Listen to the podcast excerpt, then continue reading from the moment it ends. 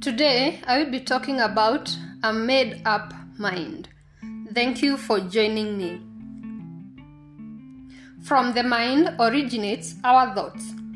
Whatever we say or do originates from the mind. That shows how much influence the mind has over our lives. The mind is powerful, and that is why the enemy fights for control over our minds. The enemy knows that if he takes our minds captive, that equals to taking our lives captive. The actions we do, the words we say, and our attitudes are not automatic. They originate from the mind, whether we are aware of it or not. It all starts with a thought. This is one of, of the reasons why we should be aware of our thought life. We should realize that we do not operate on an automatic basis. A person not aware of their mind and their thought life is prime target for the enemy. The enemy comes and introduces thoughts that do not align with the word of God. He introduces lies and confusion. If we are not aware of the tricks of the enemy, we will easily fall prey to his schemes. The devil is working day and night seeking for souls to devour. The enemy only comes to kill, steal, and destroy. We cannot afford to be ignorant. We cannot afford to allow every thought in our mind to influence our behavior. We cannot afford to be controlled by ungodly thoughts. The Bible tells us that the human heart is evil. We have to know the truth, and that truth is what sets us free. The thing is, our minds are a battleground. The enemy is fighting to take control of our minds. He does whatever he, he can to influence our minds to go against God's will. We have to know that the enemy is at work and that we are in a spiritual battle against evil forces. We cannot sit back and relax and expect to win battles that are carefully crafted by a cunning and evil creature. Satan knows the Bible and he will twist the word in order to accomplish his evil motives. He will present to us near truths, half truths, and outright lies. When a person does not know the schemes of the enemy, there is little resistance for the enemy, and such a person is easily deceived, and that usually leads to their downfall. We should never bargain with the enemy. We should never entertain thoughts in our minds that go against the Word of God.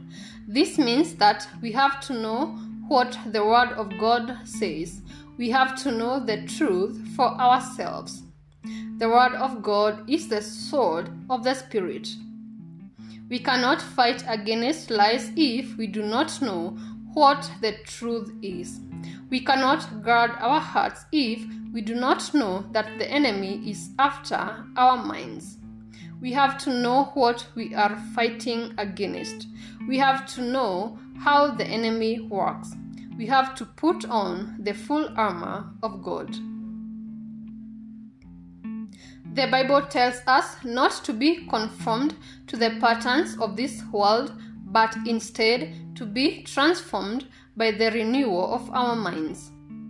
Only when our minds are renewed by the Word of God can we be able to test and approve what God's pleasing and perfect will is.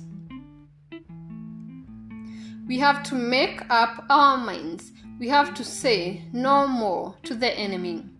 We have to change our mindset and learn to focus on thinking thoughts that are pleasing to God and that are in accordance with His will.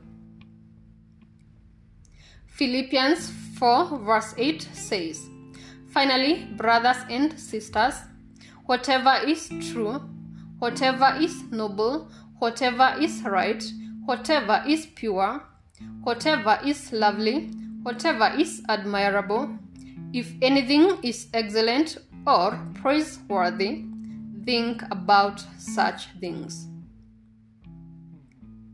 We should align our thoughts with God's word and His will.